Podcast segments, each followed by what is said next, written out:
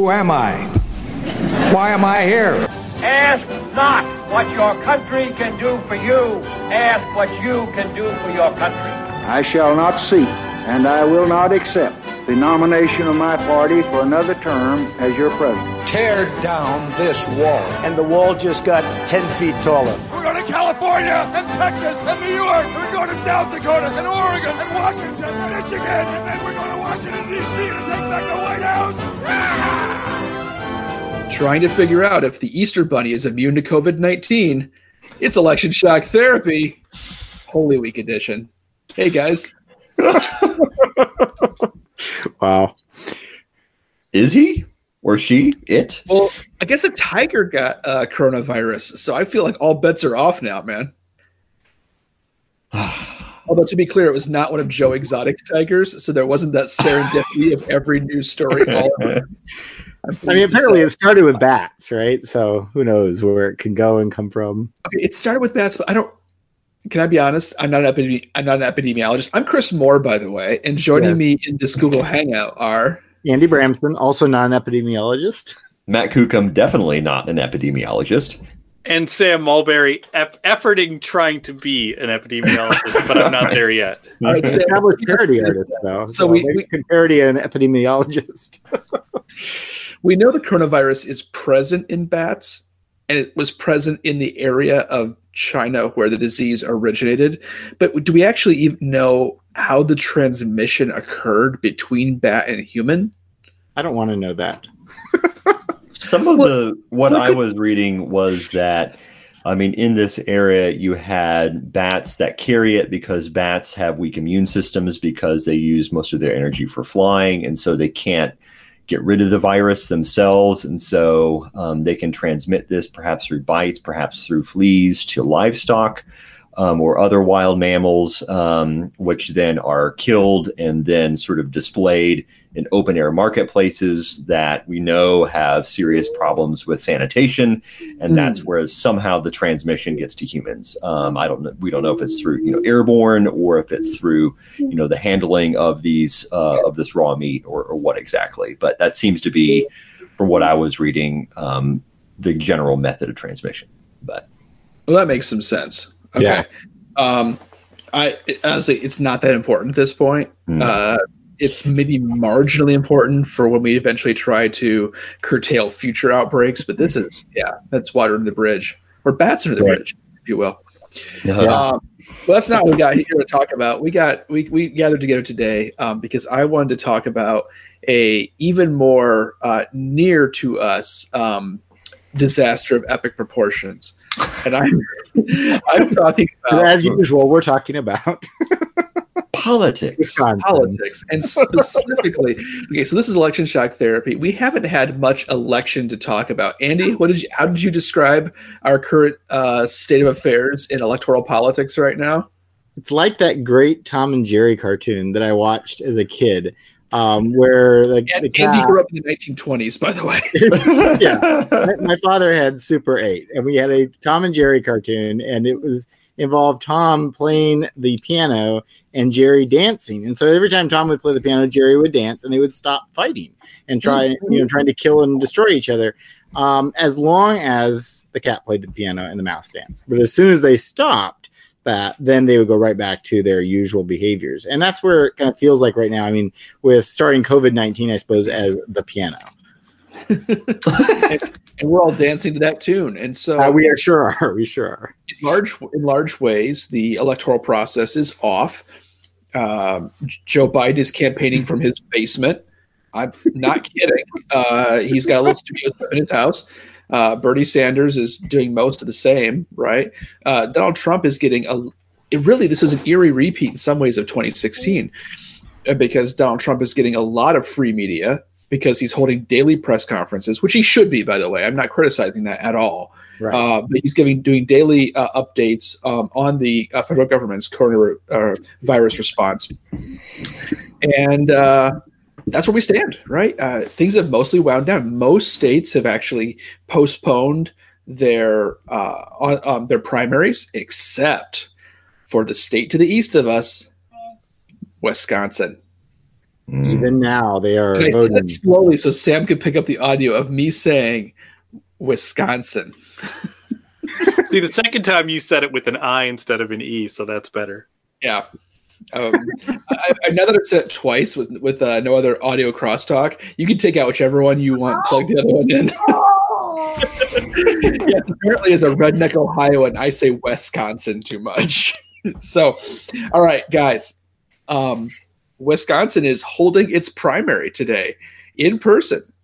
People are voting at polling stations, but with a lot of controversy. So in the short, basically the governor of Wisconsin tried to get this, tried to basically postpone the primary, which a lot of other states have done as well. States like Ohio, Illinois, I think, did a postponement. Others have postponed as well.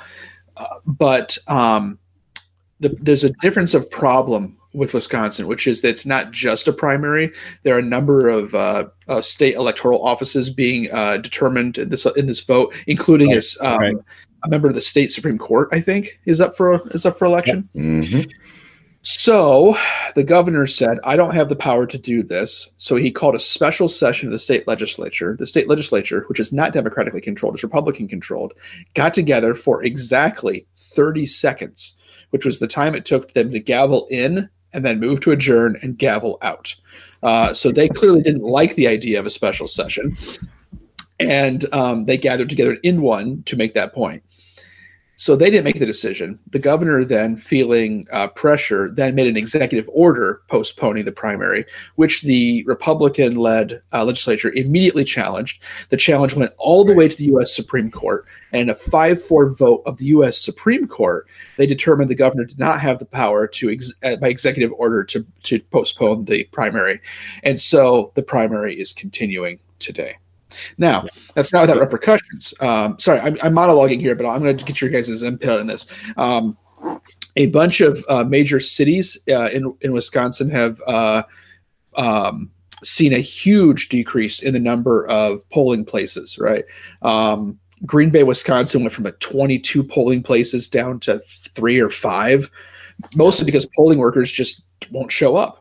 And so the National Guard has been mobilized to staff polling locations. I'm not kidding. And as a kind of a show of commitment to this, the Republican Speaker of the House in Wisconsin is actually himself manning a polling place today to sort of help staff it, right? His argument is this is safe. We've created precautions to keep people to prevent the spread of COVID-19. But this is a real weird and very controversial approach to this election. Okay, I think that's the lay of the land. Do you guys have anything else to add to the actual facts on the ground? Because if not, I want to get to the why of this. So my understanding is that the Supreme Court did not issue on a ruling on the question about whether the election should be postponed. They issued a ruling on the question of the absentee ballot deadline extension. So there are two separate. You're absolutely right. There's two separate legal things going on here simultaneously. So basically, Wisconsin opted not to postpone its April 7th elections. The governor claimed that he didn't have the authority to do this unilaterally, and of course, the legislature didn't take action to postpone it. And so, instead, the Democratic Party and some left-leaning groups sued, seeking for additional accommodations. At this point in the lawsuit, the federal judge who issued a ruling basically went one step further than what the Democratic Party was asking and decided to unilaterally extend the deadline for mailing absentee ballots instead of basically saying the law says in Wisconsin that the ballots have to be sort of postmarked by election day. Basically, the judge unilaterally said, we're going to kick that back a week. And this was upheld in appellate court. And then the Supreme Court stepped in on April 6th. This is Monday, and basically overturned the lower courts, saying that the lower courts are basically in violation of Supreme Court precedent. And the Supreme Court had set precedent in other cases saying that district courts can't step in and change election rules on the eve of an election. And so that's why they threw that out. At the same time, on April 6th, what you had is the governor issuing basically an executive order that then would postpone the elections, saying that now that the health department had issued a public health, basically declared a public health emergency, that gave him the authorization to go ahead and unilaterally postpone this. At this point, the conservative legislature, or the Republican legislature, basically then they sued. That made its way up through the state court system, and then the Wisconsin legislature, the Wisconsin Supreme Court, which is controlled by a conservative majority, then basically said to the governor, no, you have to hold the election today. Right. So two different court cases, two different Supreme Courts. That's right. I conflated that. You're exactly right. How did it come to this? Why are the parties in Wisconsin so sharply divided on this, where there really seems to be a lot more of the Tom and Jerry bipartisanship that Andy described at the beginning? I mean, Wisconsin state level politics has been dysfunctional for a while. I've heard it said. I'm not from these parts, so I will defer to you gentlemen on this, since you're more local. But I mean, it's a really high stakes election. So as you pointed out, and one of the important things about this state Supreme Court election that is happening as we speak, as well as the appellate elections, is that the state Supreme Court is going to play probably a pretty pivotal role in the congressional legislative redistricting process, which is going to happen in basically the next couple of years. Wisconsin's probably a good chance to get a seat because everyone's leaving Illinois and a lot of them are going to Wisconsin. So, and Indiana. So we'll see. So the stakes are really high. The Republicans, quite clearly, are seeking an advantage in this. And they think that by, holding the election now as opposed to holding it later, this will improve their chances, because the sorts of people who are going to have trouble getting the polls, perhaps they think are going to lean more Democratic, although that's not entirely clear either. But clearly, they think there's an advantage in holding the election now as opposed to in June. Of course, the Democrats, understandably, think that we need to postpone it because of the public health emergency, and it's dangerous. Quite frankly, I would agree with them on that. Of course, they might have something to gain electorally as well. So the stakes are really high, and this is kind of Wisconsin politics as usual. But I think it's interesting that you have a federal judge sort of stepping in, probably when the federal judge shouldn't have done this, and then the Supreme Court steps in, slaps him on the wrist, and says, hey, no, you can't do this, even though the Supreme Court probably wasn't too happy about having to step in to this context. Right. So all around, it's just really sloppy and messy. Yeah. And we should know, I mean, the Supreme Court, made their ruling right along partisan lines as well. I mean, like you said, true. Judges of the right saying, you can't do this, we have to stick with this precedent. And the four judges on the left saying, this is an extraordinary situation. And in fact, we should do exactly this kind of thing under these circumstances, right? So we see that same kind of deep division up at the court level as well. Andy, there's any precedent for disease or other kinds of national crises for delaying or changing the dates of primaries, or even changing the dates of elections in our country? I mean, I don't know, Matt. I don't know if you know of examples of that, or Sam, but I can't think of. examples of us shifting it for those reasons. I mean, I've certainly seen, in countries I study and other places in the world, those kind of delays. I mean, right, just a few years back, Nigeria delayed their presidential election because of, their security concerns about Boko Haram, right? I mean, so, some pretty serious reasons. And again, there was concerns about, are you trying to manipulate sort of, how this ends up, right? And Nigeria is hardly, who the United States likes to think of itself as, in terms of like comparable level of democracy, right? But I can't think of an example in U.S. history, and I may be wrong. I'm not sure. It's pretty rare if it does happen. I can't think of an example off the top of my head either. So I'm wondering, it's more. It'd be worth going back to look to see if there's any sort of like hurricane or something that's delayed state level elections at some point. Yeah. But something that's widespread across multiple states, multiple regions, that seems to be unprecedented. Absolutely. Yeah. I do want to ask you to speculate a little bit. We have a sense that the people who show up to vote in primaries tend to be more partisan, more ideological, and more fringe than the people who vote in general elections. Yep. We also have a sense, or at least this is what's happening in Wisconsin, is that certain people are more likely to show up or not to the polls. Now, we know that coronavirus disproportionately is more dangerous for people over the age of 60. Mm-hmm. But what do we think the likely effect of coronavirus is going to be on Wisconsin turnout? Do we have any sense of that? Is it going to make the voters skew older? Is it going to make them skew wealthier? What's the likely effect here? I mean, I haven't looked at any data closely. I mean, I think you're going to see, I mean, you will see lower turnout because of just the general public health concerns. You will see lower turnout because there are fewer polling places because they literally can't staff them. You're going to, and because generally older people tend to be the ones who staff polling places anyway, which is why they're fighting the National Guard, younger ostensibly. So you have that. So you're going to have a lower turnout. ARP National Guard. Anyway, go ahead. Wow, there's some great mental images there. Yeah, there are. But yeah, so there is going to be lower turnout for various reasons, and I imagine you're going to see, since older people are ones who more consistently turn out anyway, even for that statistical reason, I think you're going to see lower turnout amongst that group. But maybe the turnout decrease will be disproportionate among that group because of their higher vulnerability. Right now, whether or not that affects electoral outcomes is tricky, because you'd have to look at, do older people in Wisconsin tend to vote more one way or the other, or are they more or less split down the middle? I'm not sure on that.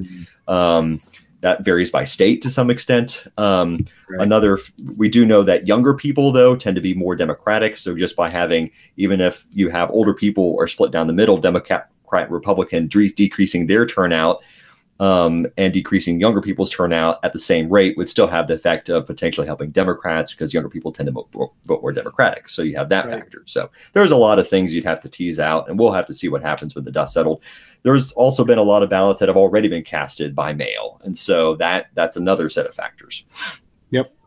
Which means that even once this voting occurs, we may not know much right away. At least in the state level races, we're going to know that Joe Biden won Wisconsin. That's going to happen, right? And Donald Trump is going to win Wisconsin from the primary level. That's not the interesting part here. The interesting part is all those smaller down ballot races where there's lots of absentee ballots to count. And so we might not know much from those state level races in Wisconsin for a while because of that.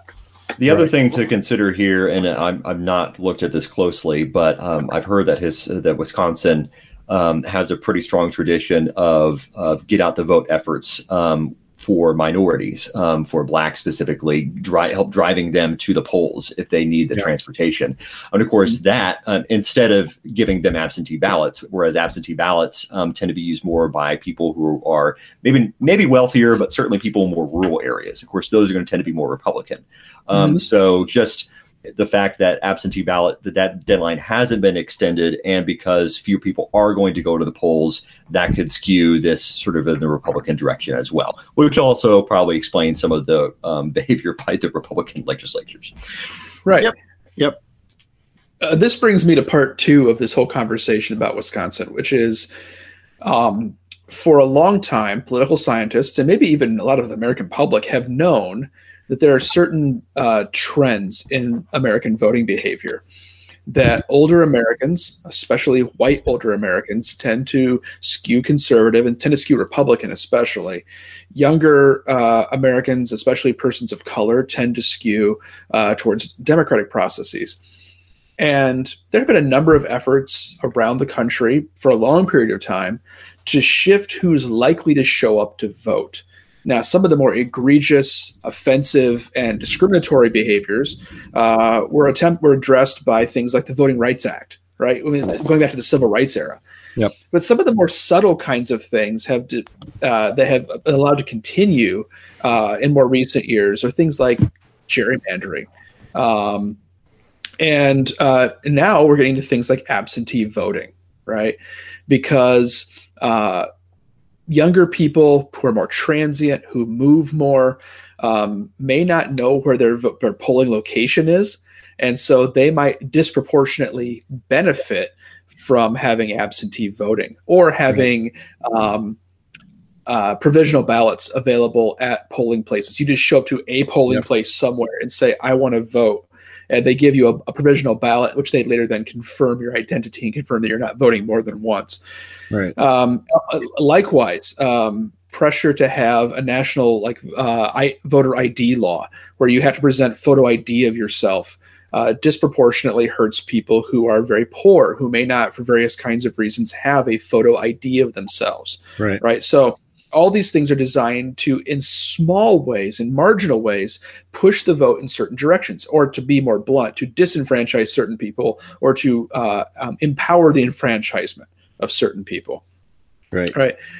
What's different about this Wisconsin case, and I'm going to couple this with something Donald Trump said a week ago, when Donald Trump was responding to things that the democratically led House were trying to get into the $2.2 trillion relief package, the CARE bill, was that, which I had to stop myself, by the way. I don't keep wanting to say the Care Bear. That's just a function of my age.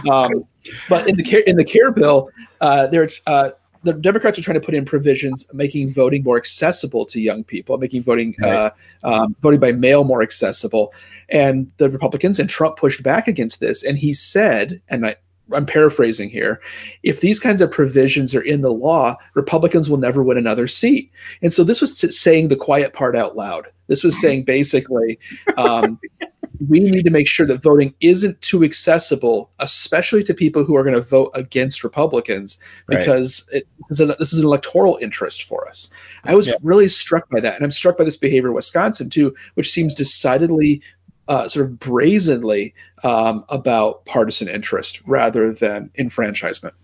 Right. Yeah. Because there's, sometimes there are some sorts of laws that, you can make a case where, this protects the integrity of the election or blah, blah, blah. But there are some cases that are just so blatantly designed the laws are designed to, make it more difficult for certain groups to vote or just, not make it as available to certain groups. And, sometimes politicians are very frank about their motives, and we are seeing more of that. So, although conversely, it's pretty interesting that Democrats are trying to slip this into a must-pass bill as well. So, absolutely, lots of shameless partisanship all around. So. Oh yes, I got angry emails from both sides about the terrible things the other people were doing. So. Yeah. So. Yeah, but with $2 trillion, there's a lot of room to do terrible stuff.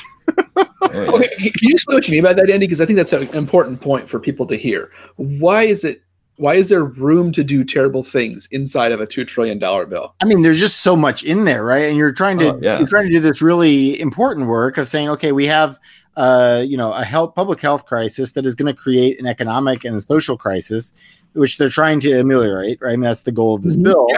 At least on paper, right? But you also say, but we also have things that we care about deeply as Democrats, as Republicans, that we want to see happen. And we want to slide these in there, right? And because people can't vote against this bill. So we want to see if we can slide them in there and get them to stick.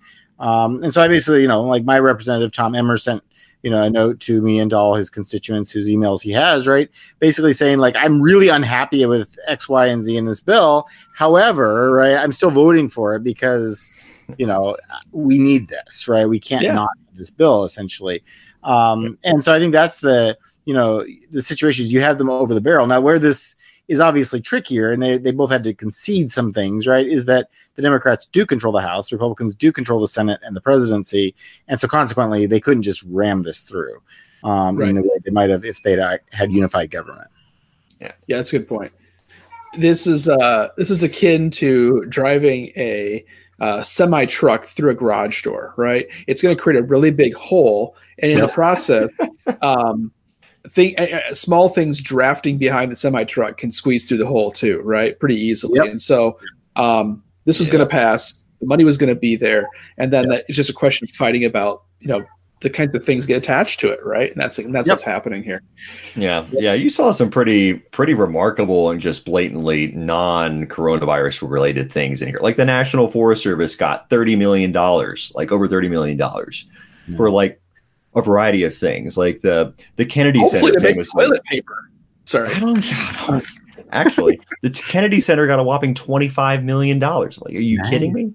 There's so much pork. There's so much special interest embedded in this. There's so many attempts by Democrats in the House to do sort of very permanent, large policy changes as well. So, it's the whole thing was a mess, but necessary, I suppose, in a weird. The small vehicles drafting in the wake of the semi truck is a good analogy, is a way to think about it. Yes. It's just, you know, like how do you pick them off to keep them from doing this, right? And and it's hard. It's hard to do. Yeah. I was going to say that, or I was going to say lampreys on a shark, because my daughter is studying the under ocean wildlife, but I'm not sure if people know what lampreys are. So I'm just. Okay. It's kind of gross anyway. So. I do, because I'm just rereading When Christ and All His Saints Slept, which is a novel about 12th century England, and the king in there dies from eating like a lamprey stew or something. So, because he apparently really liked it and been told this was a bad idea, but he did it anyway. Wow. Sam, I believe I also would die from eating lamprey stew. I think this is This is how I leave this mortal coil. You know, we're all getting bored enough in this coronavirus. Tasty parasites. We might try it. If somebody brought it along, you would try it. You know, you. Oh, would. You bet I would. I'll try anything. But yeah, it's that seems nice. Yeah, I got nothing better to do. Wow. So it's come to this. Exactly. Let's just say I've opened up the dustier pages of my cookbook at this point. Okay. So we have small children, so I can't do too many of those. But yeah, well, same. It's will I eat it or not? All right. So speaking of being cooped up with the pandemic, I don't want to take nearly as long on this as we took on the Wisconsin elections, but I do want to talk about something that a number of people on my social media have been complaining about.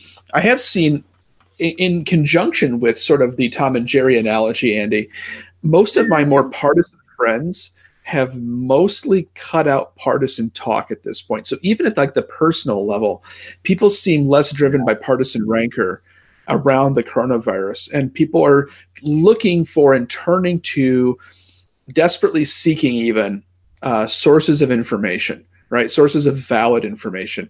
And as of yet, that's been not terribly tinged by partisanship. Now, that's the one area that's not true is the president's daily briefings, where Democrats are basically saying this is bald, this is on its face not true. The president's regularly saying things that are false. We shouldn't even be listing them or listening to them. We should just be listening to what the experts are saying. And then Republicans who are following him pretty zealously. But more to the point, why is it so hard to get really specific information on the trajectory of the coronavirus? Do we have a sense of this? I mean, I guess I'll just start with this, and I think there's so much that's unknown with this, and I think that's what's hard. I mean, like, even when you hear the experts, right? When you hear, say, Jan Malcolm, our health commissioner, or Dr. Fauci, in the national briefings, or people like that, right? I mean, they're certainly much more knowledgeable than people like you and me and the average guy on the street, right? But there's just so much they don't know, right? I mean, this is just such it's so unprecedented. We don't know the effects of what we're doing, and this disease itself is so new to them. They're still trying to figure out exactly how does it get transmitted and what's really working to treat it. And there's just a lot we don't know. And so I think that any information, if I was going to put it in quotes here, right, that we get is always, I mean, it's somewhat provisional, right? It's like, this is what we think we know right now. This is our best guess. And so I think that's a real challenge of just sort of saying, like, yeah, how do you even begin to really figure this out? And we will figure out a lot more about it, but probably not in time to actually really help during the crisis. It'll probably be more like the post hoc kind of stuff. Exactly.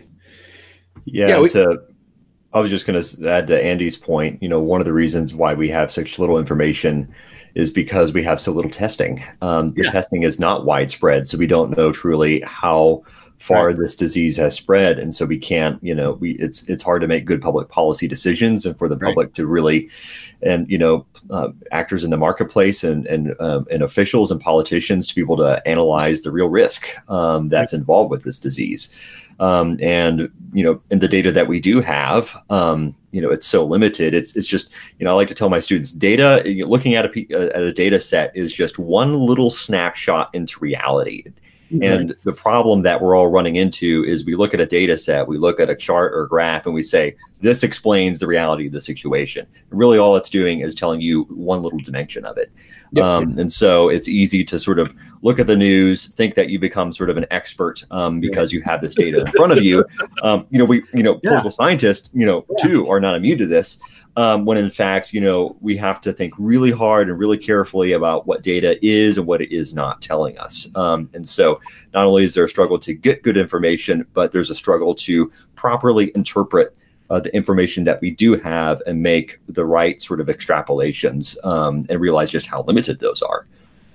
Yeah, and I think that point about like the testing issue is just such a big one. I mean, we're testing so few people, right? That. And there's a lot of more people who are sick, usually with very mild symptoms, because we're testing people who end up at the hospital, right? But you know, we're not catching those people, so we don't know. I mean, how widespread is this? And so consequently, we don't really know how deadly it is, right? I mean, it is deadly, obviously. It's obviously killing a lot of people, but what kind of percentages are we talking about? We really don't know the answer to that question, because you know the actual number of people with coronavirus is far higher than the number we've tracked. We just don't know. How much farther higher? Is it 10 times as much? Is it 100 times as much? I mean, there we're just speculating. I mean, I think I may have mentioned this before on here, but, you know, we have some good friends. They have, you know, there's a family of 7, and they think they all had coronavirus, but they don't know. I mean, because they weren't able to get tested. They called, and the doctor said, well, stay at home, quarantine yourself for 2 weeks till after, you know, the last symptom of the last person, and then, you know, you're good to go. So there's 7 of them. They probably had it, but we can't confirm that because it could have been, you know, one of several other things too. Yeah, we should probably just briefly list the kinds of things we don't know, which would be helpful for building a model, not necessarily for epidemiological purposes, but for public policy purposes. And one thing we'd like to know is how infective coronavirus is. Like, that is, like, what's the transmission rate? We'd like to know that. We'd like to know how effective social distancing and the various kinds of lockdowns and closures are at affecting the transmission rate. We'd like to know that. We'd like to know, of the people who actually get coronavirus, how many of them need to be hospitalized, what percentage that is, and what percentage of them actually die. We'd like to know that. We don't know that either. We'd like to know how many people have already had coronavirus and have recovered from it without knowing that they had it. And we'd also like to know if there's any level of resistance after one as a person has had it. We can't assume that once you've had it once, you can never get it again. And we can't assume that you're just as susceptible as you were before. It's probably somewhere in between. There's probably some level of immunity that builds up, but it's not perfect. So if we knew all of those things, we could begin to make some judgments about public policy choices, about herd immunity, about proper recourse of action in terms of opening public life back up. And we just don't know yet. And we probably won't for a while. So come to what we're waiting for are some medical magic bullets. If we get a cheap, reliable, highly available test, which tells us whether you've ever had it in the past and have recovered, or whether you're currently currently fighting the disease, that would be really important for figuring out contact tracing. If we could get some kind of vaccine, so that you could be vaccinated and then have a high assurance that either you won't get it or you won't pass it along or get it again, that would be important.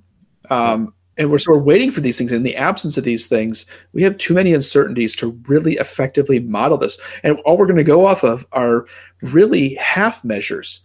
Like, once we see the death rate drop or the infection rate or the testing rate drop, well, maybe they'll feel like the disease has passed, but we won't really know. And so this leads me to my Chris Moore's moment of kvetching. And I'll make this quick, but if you look at other pandemics the United States has suffered in the past, it's been a long time since the 1918 flu, and we've drawn way too much inference from 1918. There's a lot of things that are very different compared to that time period. But one thing that did happen was, as the seasons changed and as it got cold again and people moved indoors, the disease flared back up. It was actually even more deadly in the fall region. And so one of my concerns is, if this is at all like that, could we see a rebound of coronavirus which maybe gets better in sort of July and August, and then gets much worse right around the election time. And I don't even want to suggest that's going to happen because, again, of all the things we just said, we don't know. But I'm concerned about that. I'm concerned what role that could play in our democracy. Yeah, a couple things. And maybe to say I'm optimistic is a stretch, because usually I'm not an optimistic person, as most people would know. But so, first of all, I think there's good reason to think that, you know, in 5 or 6 months, we will have much more widespread testing that is readily available that will allow us to take a more sort of targeted approach to self-isolation and quarantining, more like what you see in South Korea right now. We're just so far behind in that. So that's the first thing. Also, by the time, you know, we're 5 or 6 months in, we'll probably have most of the ventilators that we need. And we'll have, by then, we will also hopefully have a better idea of what sorts of medications that are useful against the disease. Maybe, you know, not curative, obviously, but that can at least help with treatment. Either palliative, new ones that are palliative, whether new ones that are developed or current ones that we currently have right now, that actually be effective. And there's some indication that some sorts of anti-malarial medications, for example, could be useful, or perhaps others. We don't know yet. So I'm hopeful that there will be more sort of health mechanisms that are in place that will allow us to deal with flare-ups in a more effective way. And so that even if the disease does come back, that we'll be better equipped to deal with that without having to do some sort of, you know, broad scale, just economic shutdown where we take, you know, 25 to 30% of the economy offline. Yeah. Yeah. Guys, in this era of uncertainty and fear and isolation, can you make some recommendations of where people should turn for good information about the coronavirus? Reliable sources of information?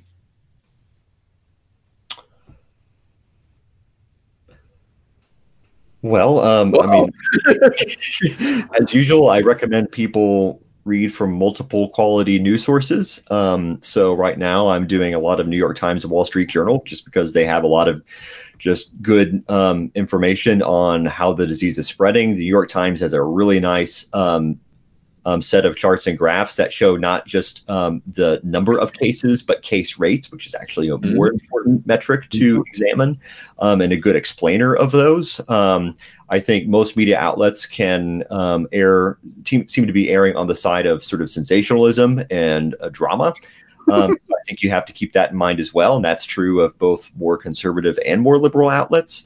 So I encourage you to read widely, read from reputable sources, and then, you know, in the evening, just stop reading the news, take a break, and, you know, detoxify, so to speak. I think that's what I try to do. I used to, you know, read coronavirus news, you know, all the way until the time I went to bed, and I just stressed out and it hurt my sleep. So, like, you know what, after dinner, you know, we're not going to worry about this. We're going to put this to rest. I'm reading this stuff all day long. And at some point you just got to stop. Yeah. I agree with that, and I think I'm also kind of limiting how much I consume with that, because frankly it's out of my control. I can't do anything about this, and so I don't want to, you know, kind of keep up with the basics of what's going on. So I am checking Star Tribune just to sort of see what's going on with this, to, you know, what's going on in Minnesota. That's been useful, but, you know, I'm not tracking that closely. The other place I always recommend is Real Clear Politics. It's a nice aggregator in terms of just if you want to get a sense of those different kind of partisan takes, because they know they're definitely out there, right? Real Clear will give you a sense of kind of what are we saying on the right, what are we saying on the left, and what are we saying in kind of the more mainstream sources. So it's a nice way to get a snapshot of where we are right now. Yeah, let me just add to that. I'm not going to go anything fancy here. It is important not to just retweet or share a story on Facebook because it makes you feel good, especially if the information tends towards, I'm trying to think of the right word to use here, it would strain the bounds of credulity or seem too good to be true. If something seems too good to be true, it almost certainly is. There are not homeopathic cures for the coronavirus. There are not. No, I'm serious. These are things I've seen come across my, you know, my frame. This is not being, we will debate afterwards whether or not the threat is being overstated. This is not a hoax. This is not fabricated to benefit one party or another. Certainly the media is getting a lot of attention out of this, and so it's not surprising the media is portraying this as a scary thing. However, it is a scary thing. And so don't just assume that this is a product of media machinations. And I'll just say this. If you're in Minnesota, the Minnesota Department of Health has a great website that offers only reliable information.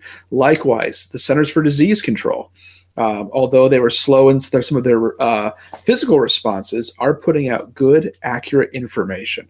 And if you hear a politician or a news or a media person say something and you want to independently verify that, check out the Centers for Disease Control. They're providing good, reliable information.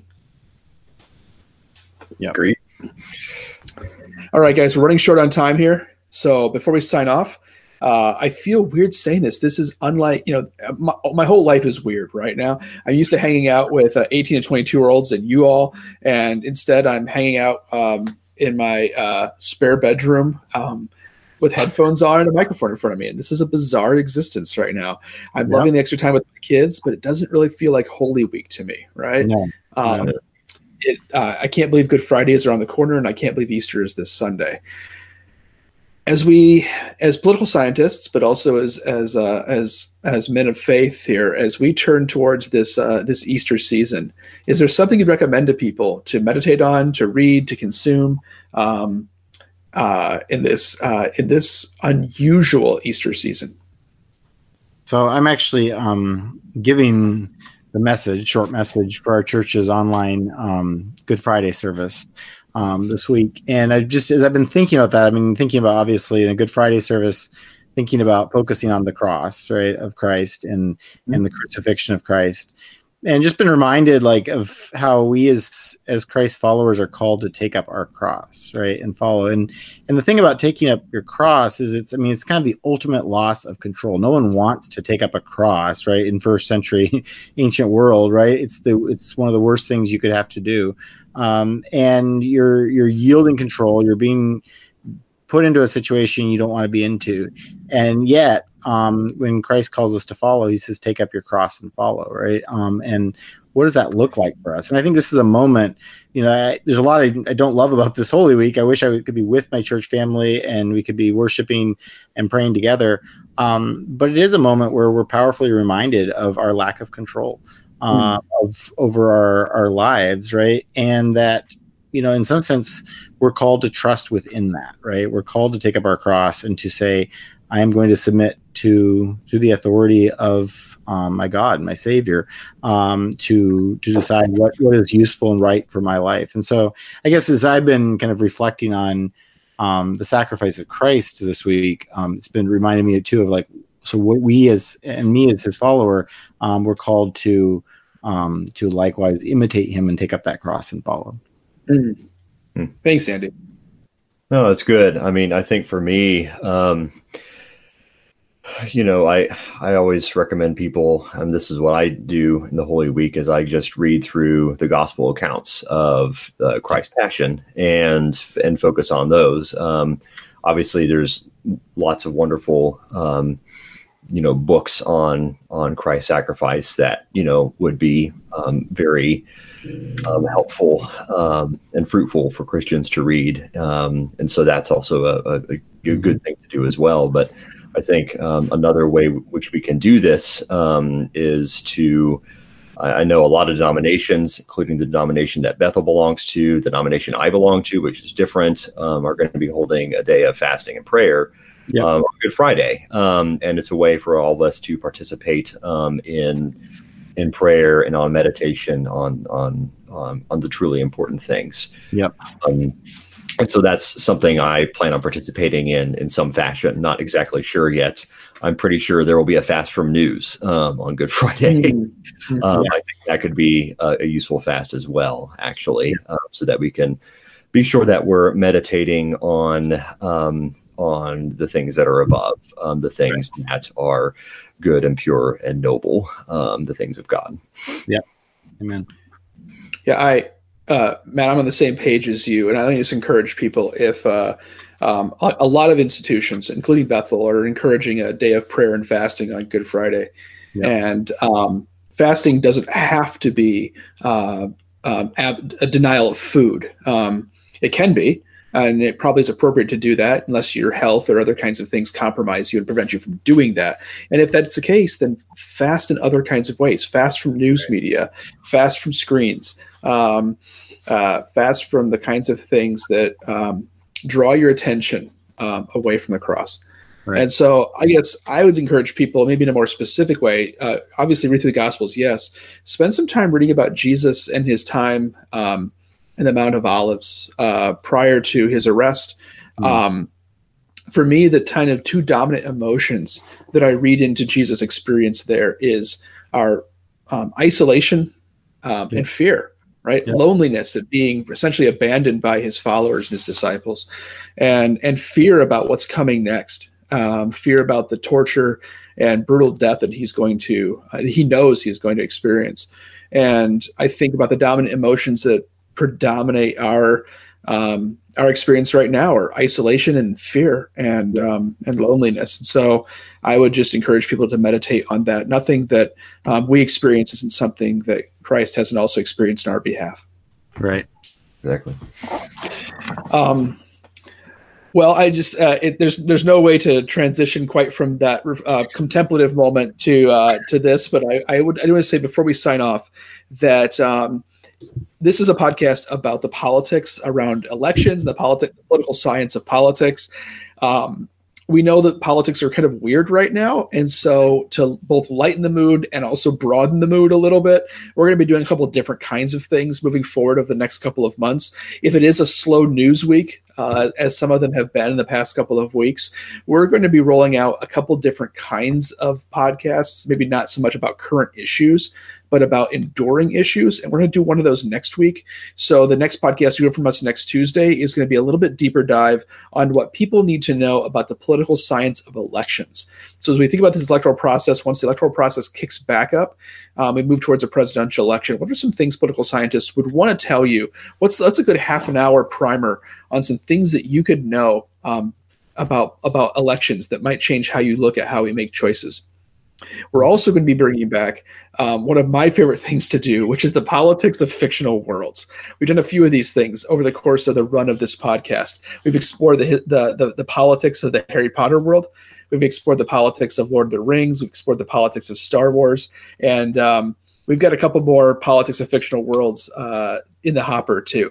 So look for those things coming up in future episodes as well. Guys, anything else we need to say before we sign off? Sam shook his head no, and he's said no. This is like the one time a week I get to see all your faces. I know. I don't want to sign off because it means I have to go back to just the stuffed animals behind me. Nice group, though. Which that comment makes no sense if you're not watching this on video. Okay. Speaking of social interactions, you can always get a hold of us at channel3900@gmail.com or directly on this podcast at electionshocktherapy@gmail.com. We'll be back in your feed next week. Until then, thanks for listening to us. Have a blessed Easter and go Royals.